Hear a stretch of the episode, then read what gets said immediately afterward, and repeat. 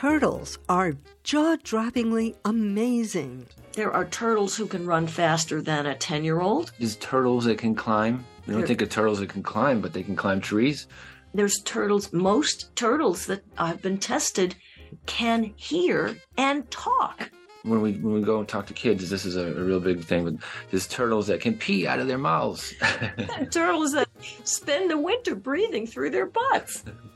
There's turtles with uh, necks longer than their bodies. And there's turtles whose shells glow in the dark.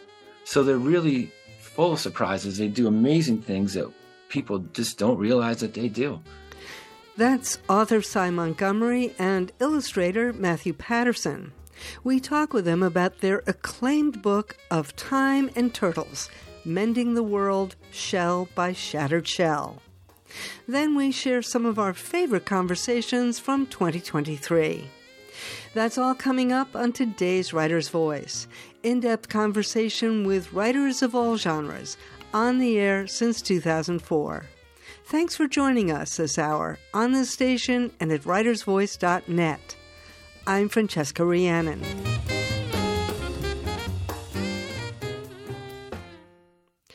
Sy Montgomery has a gift for bringing the reader intimately into the mind and world of animals. From her celebrated book, The Soul of an Octopus, to the one we spoke with her about in 2022, The Hawk's Way. Now she's teamed up with illustrator and turtle maven Matthew Patterson to bring us into the minds and world of turtles and the people who rescue them. Their book of Time and Turtles is both heartbreaking as they tell us about the plight of these ancient creatures, 60% of which are threatened or endangered, and inspiring as they recount the stories of turtles brought back from the brink of death to finally be released back into the wild. And what characters those turtles are. Fire Chief, Pizza Man, and other wonderful beings leap off the page into the imagination as the reader follows them from tragedy to triumph. The real heroes of the story are the founders of Turtle Rescue League, Natasha Nowick and Alexia Bell. We hear about their remarkable operation in Massachusetts and about the thrilling rescue mission they organized and that Sy Montgomery and Matt Patterson went on to save endangered sea turtles washed ashore on Cape Cod, all in the middle of a nor'easter. Of Time and Turtles tells us all about these amazing creatures and why we should care about them. Sy Montgomery and Matt Patterson, welcome to Writer's Voice. Oh, we are thrilled to be here. Thank you. Now, it's right there in the title Time and Turtles, of Time and Turtles. Why time? Well, my previous big book that I'd spent years working on examined one of the two hard problems in philosophy, which is consciousness. That was the soul of an octopus, but it was also a way to examine the wonder of consciousness and whether, you know, what's its nature? Can it exist in a creature so unlike us as an octopus? You know, what is consciousness and who has it? But time is considered the other hard problem in philosophy. And after I turned 60, I became more interested in the nature of time. And who better to lead me on this investigation than turtles, who are these ancient creatures who arose with the dinosaurs and who live sometimes for hundreds of years and who exemplify patient persistence. So I thought this was going to be a great combination.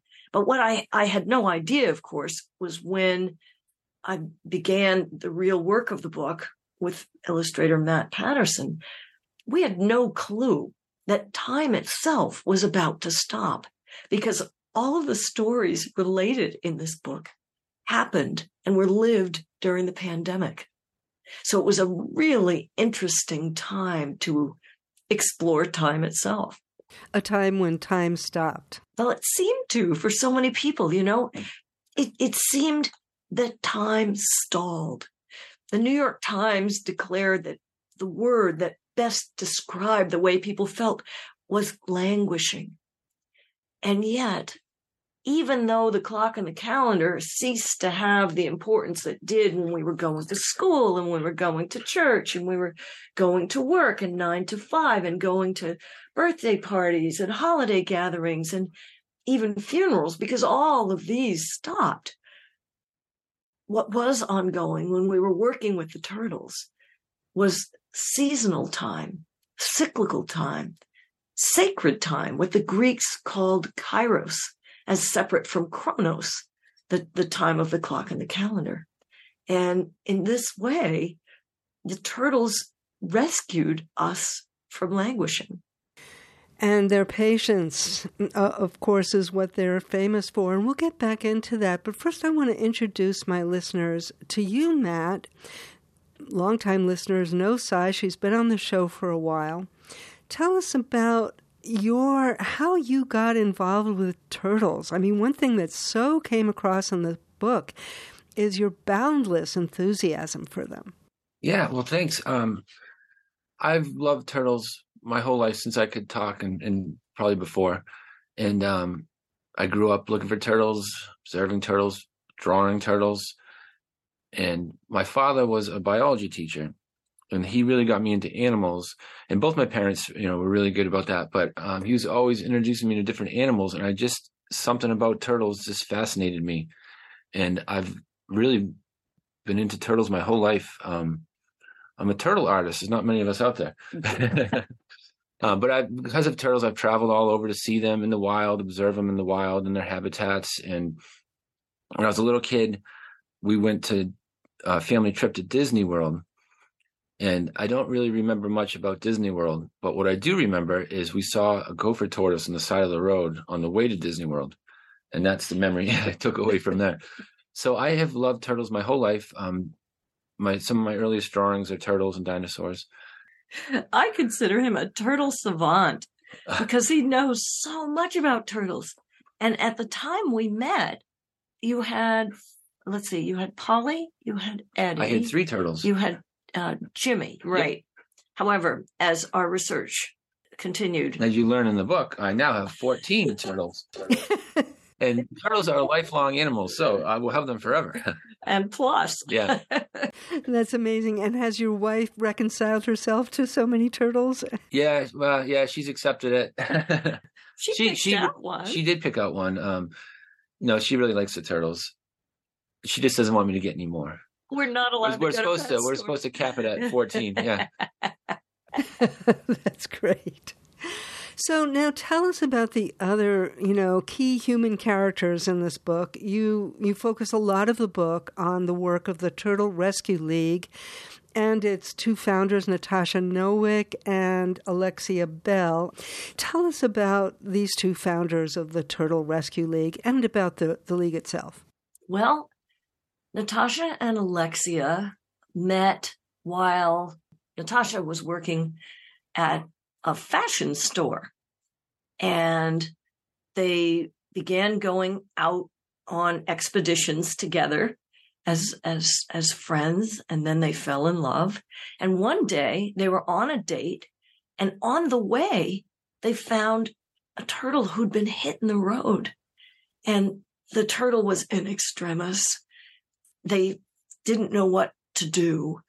They thought it, the case was hopeless, and so they euthanized it.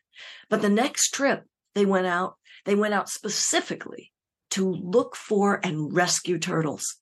And it went on from there. At one point, they were living in a tiny apartment that was crowded with tanks. And they had a kayak that was used for their rescues suspended above their bed. So there was a tiny place for the two of them to sleep. And now they own a house. And the house, it's the most amazing house on a block in which every other house is kind of built in the st- same shape. Theirs really stands out because it's this bright green. And when you pull up, it, there's all kinds of signs that say turtle lovers parking only. Violators better shut the shell up. And you walk in and you have to step over a barricade that's about as tall as your knees. And the first time Matt and I went, we wondered, like, what is the reason for this barricade? Well, we soon met the first reason for the barricade as Pizza Man came stomping out. And uh, he's a uh, red footed tortoise. Red footed tortoise, right. And he walked right up to me, stared into my face, looked to the right, back to the center, looked to the left, back in the center. It was absolutely a greeting.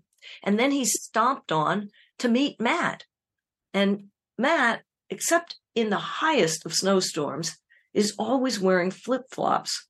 So even though it was winter, this tortoise, Pizza Man, went and stood directly on the warm tops of Matt's feet and performed the exact same greeting. The next thing we knew, out comes Sprockets, and he's an even bigger tortoise, a Burmese mountain tortoise, and he wanted to be with us too. These are the two t- uh, tortoises that are living there forever and are considered adopted pets. But if you go down in the basement, in the basement, there are, depending on what time of year it is and whether there's um, eggs who are hatching into to turtles, there could be between 250 to 1,000 turtles in Natasha and Alexia's house. And they are all either abandoned, sick, or injured turtles under their care. It's like stepping into another world. And it was a world that we really wanted to not just enter, but dwell in and participate in and give back. So we spent a couple of years regularly going, sometimes once a week, sometimes more often to Southbridge, Mass to volunteer at Turtle and you have some amazing turtle characters, and you mentioned two of them. There's Pizza Man and Sprockets. But the star of the show just has to be Fire Chief. Tell us about him. Fire Chief. Fire Chief is our he's our favorite turtle. Um, fire Chief's story is he's named Fire Chief because he lived behind a fire station in a pond, and when he um, originally got to that pond, you know, it was a long time ago. He's he's probably Sy always says he's 65, exactly, exactly her age. age. but when he got to this pond, the road uh, that he had to cross was was not as busy. Well, every fall he he travels to a different pond across the street to to brumate. It's like hibernation for turtles. And now the road is a state highway. And in 2018, he was crossing the road and he was hit by a truck and it cracked his his shell, his top shell, his carapace, and it paralyzed his legs, his back legs, and his tail. And he dragged himself back to the side of the road, bleeding. His legs are dragging, and he rolled down the hill and the back into the water. And the firemen saw him, and they they used to see him all the time, you know, throughout the summer and the fall crossing, and they loved him. But these are these are you know these are brave heroes that run into buildings and rescue people, but they were afraid of him because he's a snapping turtle. So they called uh, TRL and Natasha and Alexia came out. These two skinny ladies, one of them's blind, and they found him in the water and they took him back and they repaired his shell. And when we met him, two years had gone by, so his shell was healed. His shell was healed, um, but his and his legs were starting to work, but they still weren't working that well.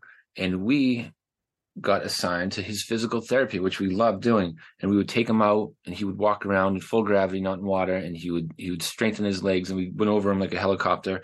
We're like helicopter parents around him. Um, and they started getting stronger.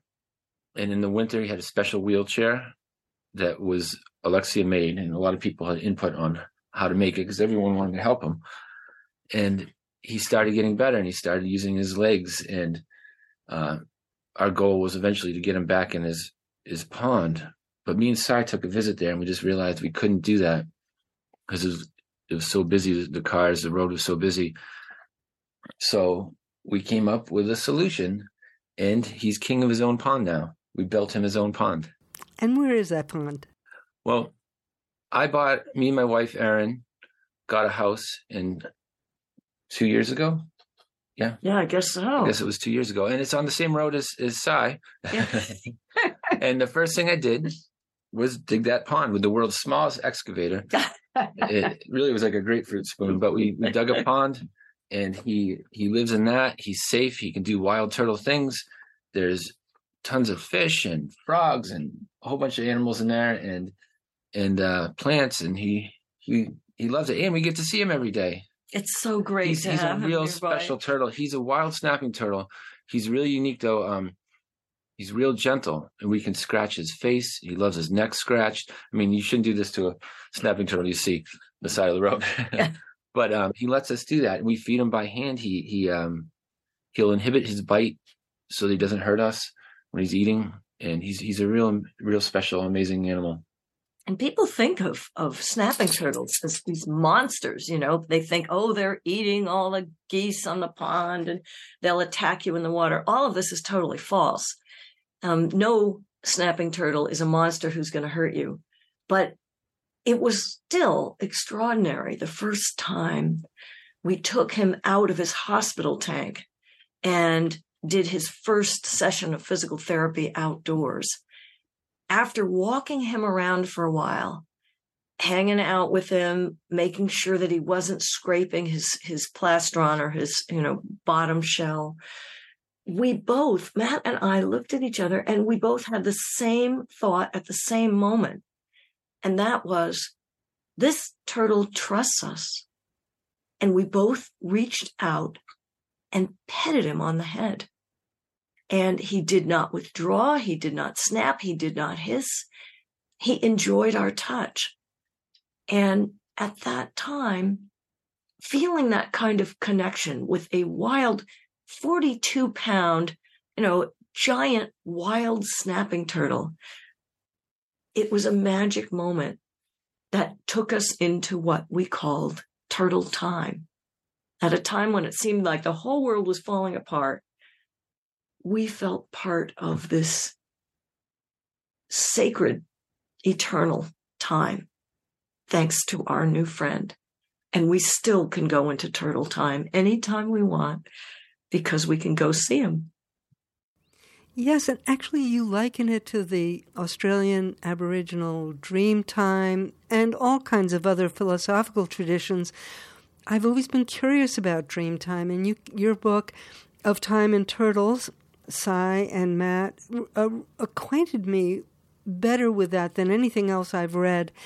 Could you just say just a little bit more about that before we talk about more in depth about turtles and their biology and their intelligence? Well, there's so many different um, understandings of what time is. It has confounded and fascinated humans since time immemorial.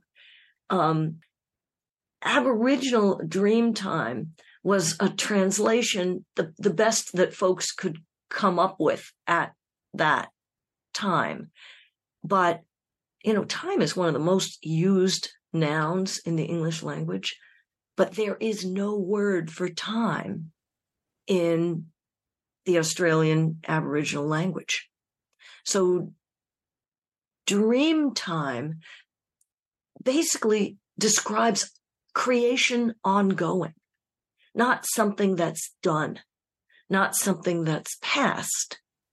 We in the West have this idea of time's arrow which is starting over here and heading over there, and it has a destination, it has directionality, and it has kind of finality. But a lot of other understandings of time are different, and it's not an arrow shooting from here to there. It's not sand that runs out and time that is gone. Instead, it's eternal. And as I get older, as I've entered that age class of elder, that gives me a great deal of delight. I don't feel like all the good times are over. I don't feel like the best times are past. And many of my friends will say that, oh, our best time was when our children were growing up, or, you know, oh, my best time was in college or in high school. Well, I still have all those best times because that time's not gone. It's accumulating like treasure for me. And I can still live those times. And I can now live them with all the knowledge and all the love and all the understanding that I have accumulated as a person for six and a half decades. And that makes them even richer. And everyone I know has that ability if they just recognize it. You know, it's not anything special about about me. All of us have that ability to see that richness accrues with time and that time is not going away, but it's piling up like treasure.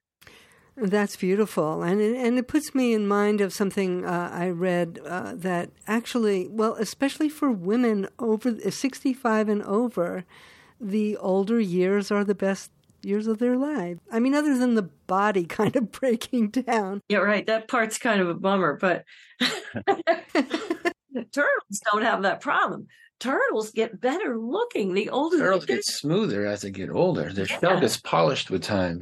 That's right. They they don't get wrinkles. They they actually they start looking. They start smooth. out wrinkles. Yeah. I know. I wish I was getting smoother with time, but oh man, this is Writer's Voice, and I'm Francesca Rheannon. We're spending the hour with author Sy Montgomery and turtle artist Matthew Patterson talking about their book, Of Time and Turtles Mending the World Shell by Shattered Shell.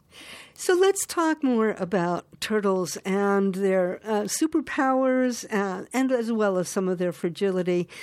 First of all, you you mentioned, um, you know, the the the journey that uh, Fire Chief traversed from injury to remarkable rehabilitation.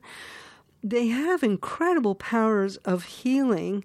What about the biology of turtles makes them both so fragile on the one hand and so re- resilient? And let's start with the resilience first. Well, turtles turtles are really I mean they're really tough animals they and this is something uh, you know I I kind of knew this, but working at the rehab, we we saw turtles with just you know terrible injuries that any other animal wouldn't survive, but turtles do survive them. They can like the chief, uh, fire chief, his spine was damaged, but they can regenerate, and so his legs now do work again. They just need time to heal. Um, we met one turtle named Chutney on our was our very first uh, day volunteering there and Chutney was a, a male snapping turtle, was hit by a car, cracked his shell, broke his jaw, and it concussed his brain. And he would flip over. He didn't know which way was up, which way was down. He kept flipping over, rolling over. And every time he did that, Alexia had to reset his jaw.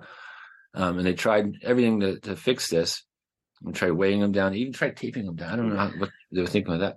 Um, but they were trying everything. And then they found they invented the chutney tube and he, they put him in a plastic pitcher and had a handle and acted as a kickstand so he wouldn't roll over. And over time, his world stopped spinning and his injuries healed, and he just needed time. And that's what they give him there is time. And he, uh, we helped release him two years after he had come in. So turtles are really amazing animals. I mean, they they've been around for over 200 million years. And if you were to go back 200 million years ago and you saw a turtle, you would recognize it because it, it looks like the turtles today, pretty much you know it's a really successful design evolutionary design. And and they uh they are tough animals but you know they weren't they didn't evolve for roads and cars and people. So that's their biggest problem right now. That's right. They're i mean they survived the asteroid impact 66 million years ago. They ice survived ages, the ice yeah. ages. But will they survive us?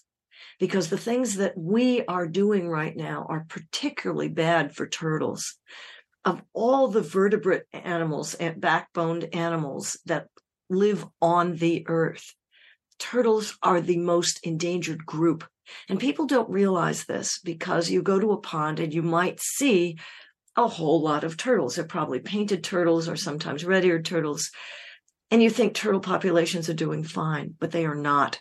61% of all the over 300 species of turtles in the world today are endangered of extinction, and some are extinct in the wild and existing only in assurance colonies, such as those that this other organization that we worked with, the Turtle Survival Alliance, are running to breed up turtles in captivity so they can eventually be released into the wild once it's safe. But right now, the wild is a minefield for these guys. That wonderful shell that's protected them it can't protect them against a car zooming on the road. And that wonderful shell that's protecting them, that makes them so beautiful, it makes them targets for abduction. There is a huge illegal trade in live turtles and dead turtles for their shells, for their meat, and for pets. And of course, climate change is a huge, horrible problem for turtles. Sea turtles, of which there are seven species, have the problem of their beaches actually disappearing. Also, many turtles, their sex is determined not by their chromosomes, but by the temperature in their nest. So there are turtles, actually, there's a population in Australia where all the turtles hatch out female. There are no males because the temperature has gotten so high that only females will hatch out. The males need a lower temperature. And if the temperature continues to rise, no turtles at all will hatch out because you will get boiled eggs. So all the problems besetting everybody are besetting turtles, but they are particularly threatened by poaching and by roads. And just people taking a turtle out of the wild, not realizing how harmful that is. Yeah, they don't realize that's poaching. When you say, Oh, I'd like a pet turtle, I'm going to pick this one up and take it home. And we get so many of these at Turtle Rescue League. Yeah. Turtles with hideously deformed shells. Somebody picked up a baby turtle, thought they might even be doing a good deed, took it home, didn't know what to feed it, didn't give it the right kind of light and humidity and tank. And they have terribly deformed shells. They are malnourished. They have bone diseases. It's bad for the turtle, but it's also really bad for the population because every uh, adult turtle you see, um, breeding age, it survived. It's it's really a miracle. Like with the eggs, when a turtle lays eggs, everything is after them. Over ninety percent of the eggs are predated upon. Then, if it does hatch out, everything's after hatchlings. Even chipmunks eat hatchlings. We've had frogs jump into our hands when we were releasing turtles trying to get the hatchlings. So, uh, for instance, a female wood turtle may lay hundreds of eggs in her lifetime, and of all those eggs, only one, maybe two, will survive and make it to adulthood. So taking one turtle from the wild is really devastating to the population. Wow. And also, something that surprised me was they really can't see cars, just the same way that we can't see the beats of a hummingbird because they go too fast for us. Cars are going too fast for turtles. Ex- explain that. Yeah, it's it's called flicker fusion ratio and it's a measure of how quickly your your brain can process the images that come to your eyes. So for instance, as you pointed out, when a human looks at a hummingbird who's hovering, we cannot see the individual wing beats. And in fact, we didn't we didn't have any idea until the strobe was strobe photography revealed what those wing beats looked like. We didn't even know the motion of those wings. But a hawk can totally see each individual wing beat because they need to see very fast. Hawks, for example, can dive out of the sky at 240 miles an hour. So you need to be able to process that. Well, turtles don't need that kind of processing power because their world tends to be slower. So, not being able to see a car speeding down the highway at 60 miles an hour, that wasn't a problem for most of 200 million years. But all of a sudden, they're facing this, this terrible problem. And in many areas, we've, we've read studies showing that, you know, turtles are all going to be wiped out because every single one of them is going to be run over by a car. Well, let's hope that doesn't happen. Thanks to the Turtle Rescue League and to other, I'm sure there are other organizations around the world as well. And we'll get back to more of our conversation with Sy Montgomery and Matthew Patterson after the break. Wish us luck, luck, luck. As we make our way across the sand to the sea, we've just hatched, hatched, hatched from our eggs, eggs, eggs. And the ocean water world is where we need to be. We are baby sea turtles, we've been growing in our eggs that a mother laid in a nest in the warm, dry sand. And now that all of us are hatched, it's time to begin to dash together to the sea to have our first swim. Here we go, Go, go, wish us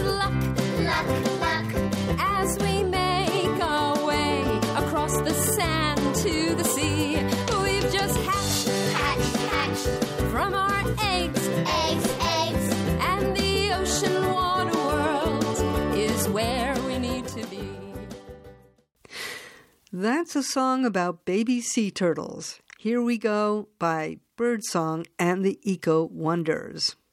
Welcome back to Writer's Voice. I'm Francesca Rheannon.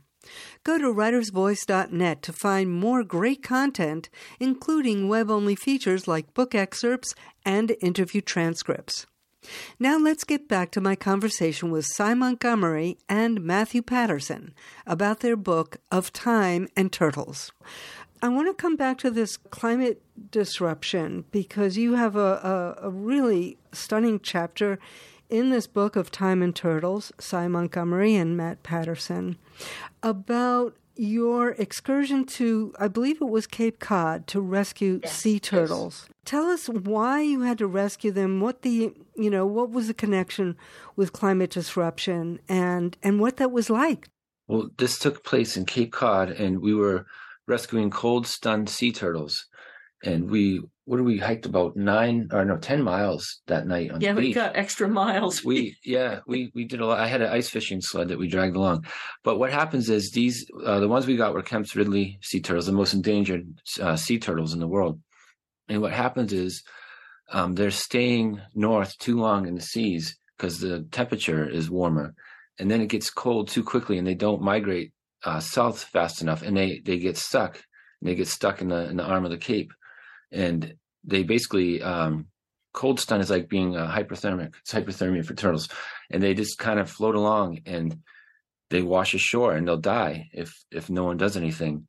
And you have to go on on storms or like really uh, bad weather where the the wind is blowing in. Certain there's very specific weather conditions. And we went out one night. It was pitch black and it was windy. It wasn't raining, but it was December, and you don't think of looking for reptiles in Massachusetts in December but we found five that night. It was it was windy. It was it was a really amazing experience. And like I said, we went ten miles, and we would find these turtles in the pitch black. We had really strong flashlights, and they just wash up, and they're just really either not moving or just super slow. And we load them into the ice fishing sled, and we packed it with seaweed so that they, you know, give them a little insulation. And we dragged them ten miles, and then we took them to the uh, Wellfleet Audubon and they eventually worked their way to um, the New England Aquarium has a center in Quincy for sea turtles, and they really rehabilitate them there, and they fly them south and release them. So all the ones we found survived. Yeah, it's amazing. You know, I don't know if you've ever experienced hypothermia. I have. And eh, you're you're kind of out of your mind, but there's nothing they can do. These are cold-blooded creatures. Reptiles are cold-blooded. You can't warm them up like you think you would just warm them up quickly. They have to warm them up only one degree a day, so you can't just put them in your car with the heat on and drive them to the Wellfleet. You have to have all the windows down. It has to be cold. yeah, exactly. But these folks, they know exactly what to do. It was amazing. The the turtles that we got were um adolescents. You know, they're probably what, um nine, ten. yeah, they Uh, were. They weren't. They weren't full grown. No, but the, these turtles will eventually get really big, and some of them can live a hundred years or more.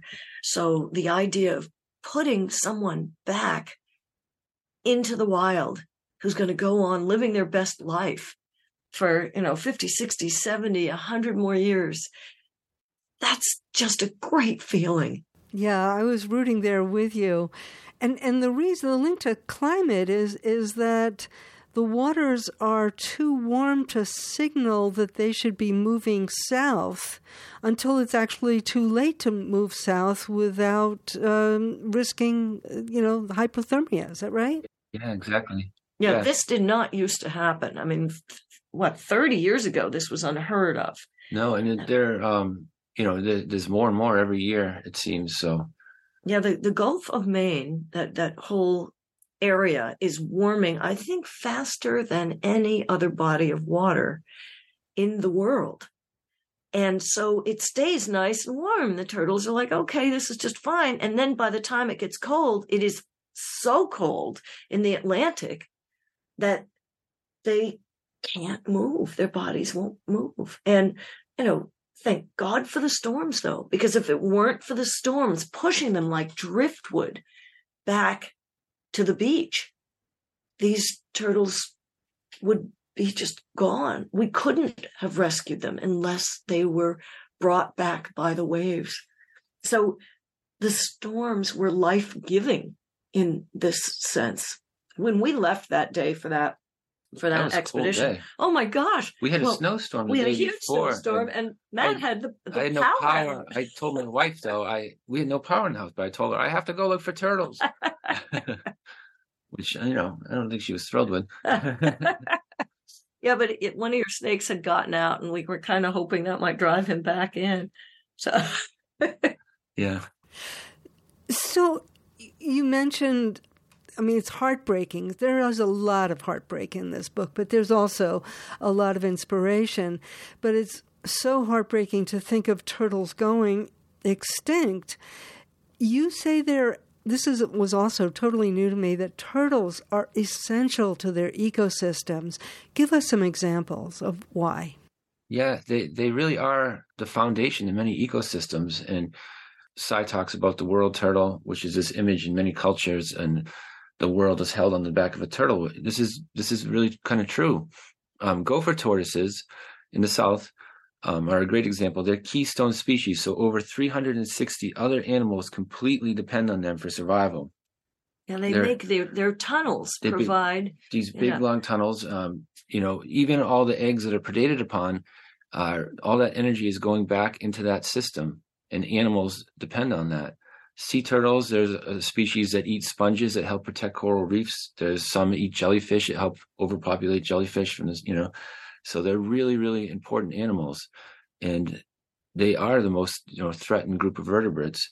And we met turtles at the turtle survival alliance that were extinct in the wild Yeah, that was amazing. And the different kinds of turtles, they just blow your mind. We all, you know, we're all familiar with turtles. We know turtles, we love turtles, but we don't know them because they are jaw droppingly amazing. full of surprises There are turtles who can run faster than a 10 year old. There's turtles that can climb. You don't There- think of turtles that can climb, but they can climb trees. There's turtles, most turtles that I've been tested can hear and talk. Yeah, there there are turtles that can.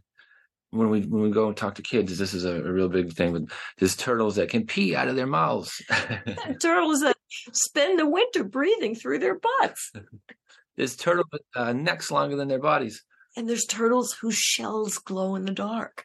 So they're really full of surprises. They do amazing things that people just don't realize that they do. Yeah, we were we were blown away by the variety and the talents of turtles. And I was blown away to see how strong their personalities could be that we could see. Now, of course, you know, every animal is a unique individual, just as we are. But sometimes we can't see it. You know what I mean? With with dogs, we totally see it. We know the position of the the ears and we know the look in their eyes and they're Yeah. so like us. You can the figure face, that a turtle's face doesn't have the same muscles, so it doesn't have the same expressions. It's kind of frozen. Yeah, there's there's there's even turtles, they're called pancake tortoises that are flat. They look like they've already been run over by a car, but they haven't. They live in the desert and they squeeze into They- They're kind of flexible and they squeeze in the crevices and then they kind of puff up a little bit so that they're really wedged in there and that's their defense from predators. So Yeah. you can't get them out. They're amazing. There's turtles that look like they have six eyes because they have these these markings on their head and neck that look like eyes to confuse predators. Kind of like uh, some of those moths you see have eye spots or, or butterflies. They have like a fake eye spot on their wings. That's what these these spots in the head look like.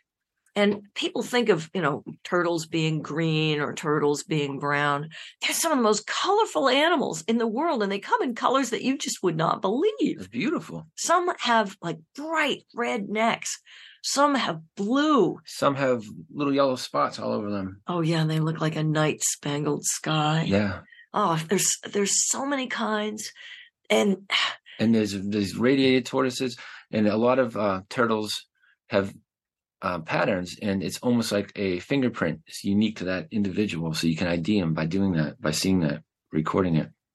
you can see I really went down a, a I guess a uh, a gopher tortoise hole. With this. Guess no, that's wonderful. Um, yeah, and you were talking about personality. You know, I had a little encounter with with a turtle. We have eastern box turtles here that are um, they're not endangered, but they're threatened, and you can see signs all over the place um, of turtle crossing. So people are pretty aware of them. Anyway, I was out blowing my leaves before I knew that you're not supposed to blow your leaves. You're supposed to leave them on the ground so that, you know, insects and little creatures can overwinter in them. And I was I was using an electric blower, so I mean it wasn't, you know, a gas blower, but I uncovered a box turtle Wow. and I immediately stopped blowing and I left the area. And the next day, a friend of mine came over and we were in my garden.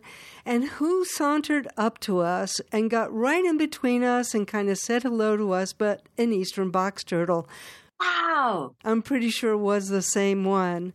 Oh, that is great. I know, I, I just had really had the sense that it was saying, Hi, and thank you for stopping to blow my habitat away from me. Yeah, right. well, they definitely do recognize people. We've we we know that, um, and they learn stuff. There have been very few studies about reptilian intelligence, but some are quite social. Uh, they learn and remember things. Um, some of them will learn mazes as quickly as a lab rat. I mean, they won't run the maze as quickly as a lab rat, but they learn it as quickly as, as a lab rat. And at New England Aquarium, where there's a wonderful uh, green sea turtle named Myrtle, who's 90 Famous, years yeah. old. Yeah, Matt Matt has a picture of himself with with Four when years old, looking four. at her. well, she was part of a, an intelligence experiment.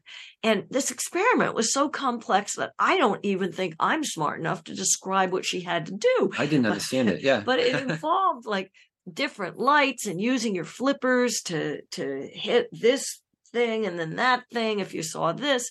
She memorized it all. She totally figured it out. And she's also figured out the staff at the aquarium. She has she she loves to be part of where the action is. So frequently, as you can imagine, at the aquarium, they have, you know, film crews. And not every film crew wants to make every film all about Myrtle, but she photobombs the action to the point that they have to deploy at least one diver whose sole job during the filming is to distract her by feeding her her favorite food, which is Brussels sprouts. She's a big. She's a big turtle. She's 550 pounds, and she's just spilling out of her shell. So you you can't miss her when she swims in. But she's such a character. It's all that. It's all those Brussels sprouts. Yeah, yeah. Well, she she even steals squid right out of sharks' mouths. So she's really the queen of the tank. She's Yes. huge. Oh, wow, that's amazing. This is Writer's Voice, and I'm Francesca Rheannon. We're spending the hour with author Sy Montgomery and turtle artist Matthew Patterson talking about their book, Of Time and Turtles Mending the World Shell by Shattered Shell. So now let's talk about how many turtles the Turtle Rescue League has rescued, at least in the time that you were there. I'm not sure you if you talk about the total number or the time when you were working with them. Um, it's amazing what they've done, and and and some of it has also been this new method that they've devised for incubating eggs. So. Talk about rescuing eggs and incubating them, and then how many turtles they actually have saved. Well, uh, there's a, actually um, they didn't come up with this, but there's a lot of groups that that do this, and you can take eggs from females that have been hit by cars. They're dead, and you can, if you get them in time, you can incubate them and hatch them out. So those those eggs actually still have a chance to survive. But I mean, when we were there, I, I don't know how. I mean, hundreds and hundreds of turtles. Oh yeah. I mean, oh if you gosh. count all the hatchlings too, it's you know thousands. thousands, thousands. So many eggs are laid in inappropriate places. They were totally appropriate for millions of years, but not anymore because someone put a parking lot there or someone's just dug up, you know, some piece of land to make a garden or to put a shed there. a construction site where there's big piles of dirt, which looks really, really good for a turtle, but obviously that's an awful spot. That's right. And so folks will call Turtle Rescue League and we will rush out uh, and dig up those eggs and very, very carefully, without jostling them, because you can kill the embryo inside if you're not very careful. We take them back and put them in their incubators, which they're sometimes they call them the monster makers for when you're hatching out little uh, snapping turtles, because God willing, those animals will get to be giant snappers like Firechief one day. And it is such a joy to be there when the little babies are hatching out of It's a their eggs. time of year. Each one has their own kind of method. Some turtles will take hours to come out of their eggs. Others explode out of the eggs.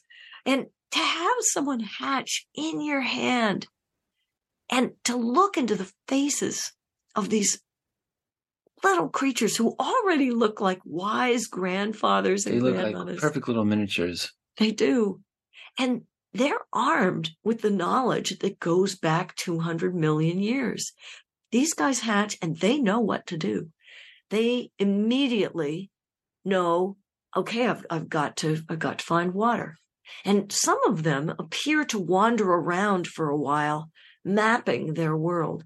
Others will hatch out of their egg, but stay in their nest and overwinter there. I mean, can you imagine anyone more pathetically vulnerable? You just got born.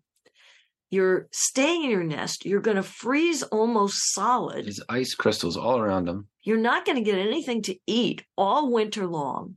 And then it's spring and you wake up in this debilitated state. You don't know anything because you were just born, but you have the wisdom of the ancestors. And that's when a lot of these little painted turtles that everyone sees get up and they walk right to their pond or their or their river. And how they know how to do that, no one really knows, but they do. And you are in awe of these little creatures. And we got to after they hatched, we would take them back to where they were, you know, where they were found, and we get to release them. Yeah, this was That's so always a real fun. fun part. We've also done um, what's known as head starting. And we worked uh, with a nest protection group, not all that far from where we live in New Hampshire. And these two other ladies, and we can't tell you their real names because we need to protect the nesting area because of the poaching situation. But one is a retired librarian. Uh, she's actually she's not retired from working, but she's no, no, longer one, a one is a retired school teacher. yeah, one's a retired This- school teacher. This all takes place behind this suburban development next to two baseball fields and a, and a parking lot and porta potties.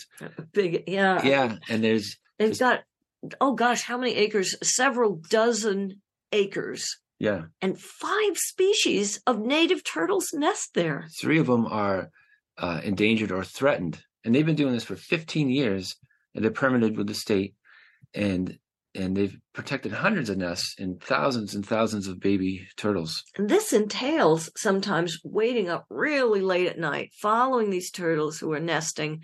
Sometimes you're following a turtle who isn't moving and you discover it's a rock. Yeah, one of the ladies watched, waited for like two hours in the middle of the night. She had binoculars and she was watching what she thought was a turtle, and it was a rock. but, you know, they're up late at night being chewed by mosquitoes, but they want to know where the nests are. Sometimes the, the turtles cover them up so well that even an expert can't tell anybody laid laid eggs there. So, this book is so important, I think, of time and turtles for really opening up the reader to, you know, an, an, an arena of conservation that most of us are not aware of. And, and I'm so encouraged to see just how successful this book has been. I mean, a New York Times bestseller, Amazon editor's pick, best book of 2023, it goes on. For our listeners, if there was one thing you wanted to tell them or leave them with, something that they can do to help turtles, or it's just something you'd like them to know, what would that be? And, and let's start with Sy. Well, the very first thing I'd like people to know is that you need to stop and cross turtles. Cross them in the direction they're going. Don't turn them around to where they have been. They are probably going to dig a nest, which is not near the water. Often it's far from water. People see these poor mother turtles. It's like a pregnant woman in labor trying to hitchhike to the hospital to give birth, and you pick her up and you take her back to her office. No, don't do that. Trust the turtle, cross the turtle. Don't pick up snapping turtles by the tail. Um, learn learn how to cross them because you're saving a life that may then go on for a hundred more years. And uh, don't take turtles from the wild. Um, call a rehabber if you find an injured turtle. And there's a lot of groups out there that you can support, like the Turtle Survival Alliance, and you can donate to them. They work with turtles all over the world, and their motto is zero turtle extinctions. And they're the, the group that we visited, and we got to see some turtles that are extinct in the wild, and they only exist in these assurance colonies. And they work all over the world to save turtles. So everyone can be a turtle hero. That's, I guess, the main message of the book. And, you know, these, these common animals that everyone knows and sees. It was our hope that this book would just inspire fresh wonder that and know that every one of these creatures is a thinking, feeling individual whose survival is a miracle and is perilous, but we can help. Well, you both are my turtle heroes, Sy Montgomery and Matt Patterson. It's a beautiful book, just such a wonderful, wonderful story, and many stories that you tell of time and turtles mending the world, shell by shattered shell. Thank you so much for this great conversation. Oh, it's so great to talk with you. Thanks for having us. Yeah, thank you. Sy Montgomery is the author of numerous books for adults and children, including The Hawk's Way, How to Be a Good Creature, and Tamed and Untamed. Go to writersvoice.net to hear our conversations with her about those books. Matthew Patterson is a wildlife artist and owner of Stone Ridge Art Studios. In addition to Of Time and Turtles, he also collaborated with Sy Montgomery on a children's book, The Book of Turtles. Go to writersvoice.net for links to his turtle art and to videos about the Turtle Rescue League and more. And here's a look back at some of our favorite conversations this past year. In November, we spoke with New York Times columnist and author Margaret Renkl about her literary devotional to the life in her backyard, The Comfort of Crows. Beautifully written, it reminds us to pay attention to the fragile and wondrous life around us. By protecting it, we enrich our own lives immeasurably. And she gave us an exclusive reading from her book. This one's called Loving the Unloved Animals, Summer Week 3. It begins with an epigraph from William Blake's Visions of the Daughters of Albion that goes, Arise and drink your bliss, for everything that lives is holy. Sing, O muse of the lumbering opossum, of the nearsighted stumbling opossum, whose only defenses are a hiss and a hideous scowl. Let us rejoice in the pink nosed, pink fingered opossum, her silvery pouch full of babies, no bigger than a honeybee. May the young opossums thrive to ride upon her back. May they fatten and grow large and stumble off on their own to devour cockroaches and carrion and venomous snakes. May their snuffling root the ticks from our yards and the snails from our flower beds. When they faint in the face of our baying hounds, let us guard them till they wake. Let us cheer when they rise and shake themselves. Let us send them off with our blessings as they blunder back into the night. Let peals of gratitude ring out too for the glossy vulture, soarer of air currents, eater of gore.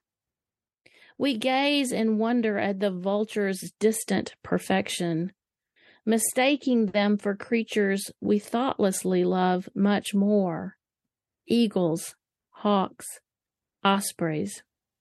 Slow in our heavy human bones, we follow them with our eyes, watching as they barely shift the angle of their wings to bank and glide, to circle and circle again. O vulture, may we remember in your circling the cycle you complete. On the ground, something is suffering. Something is coming near to the end of its time among us, but its life is not ending. Its life can never end. You are turning its body into something beautiful blood and feathers and hollow bones. Earthbound no longer, the dead are rising again in you, rising and rising, lifted on air. Also, this month, Corban Addison told us what happened when a poor African American community went up against the biggest meatpacking company in the world. His spellbinding legal thriller is Wastelands, the true story of farm country on trial. In August, we thrilled to the story Buzzy Jackson told us about the Dutch anti Nazi saboteur Hannie Schaft and pondered the lessons it holds for us as we confront fascism today. Her novel, based on true events, is To Die Beautiful. We also spoke that month with Paul Kix, who told us the riveting story of the fight to end Jim Crow, led by the greatest figures of the civil rights movement and won by children. His book is You Have to Be Prepared to Die Before You Can Begin to Live. July 4th, 2023 was the hottest day ever recorded on Earth, and it just could be the coolest July we'll ever see again. That same month, we spoke with climate journalist and author Jeff Goodell about his book, The Heat Will Kill You First Life and Death on a Scorched Planet. Then in April, we learned about what's happening with our microbiome, with skyrocketing cases of diabetes, autoimmune diseases, and obesity. Filmmakers Sarah Schenck and Stephen Lawrence told us about their documentary, The Invisible Extinction. That's by no means a full list of our favorites. We link to some more at writersvoice.net. That's it for Writer's Voice this week and for this year. Happy New Year. We'll see you again in 2024. Go to writersvoice.net to listen to or download past shows, plus find out more about our guests or read book excerpts. And you can read interview transcripts at the Writer's Voice Substack. I'm your host, Francesca Rheannon.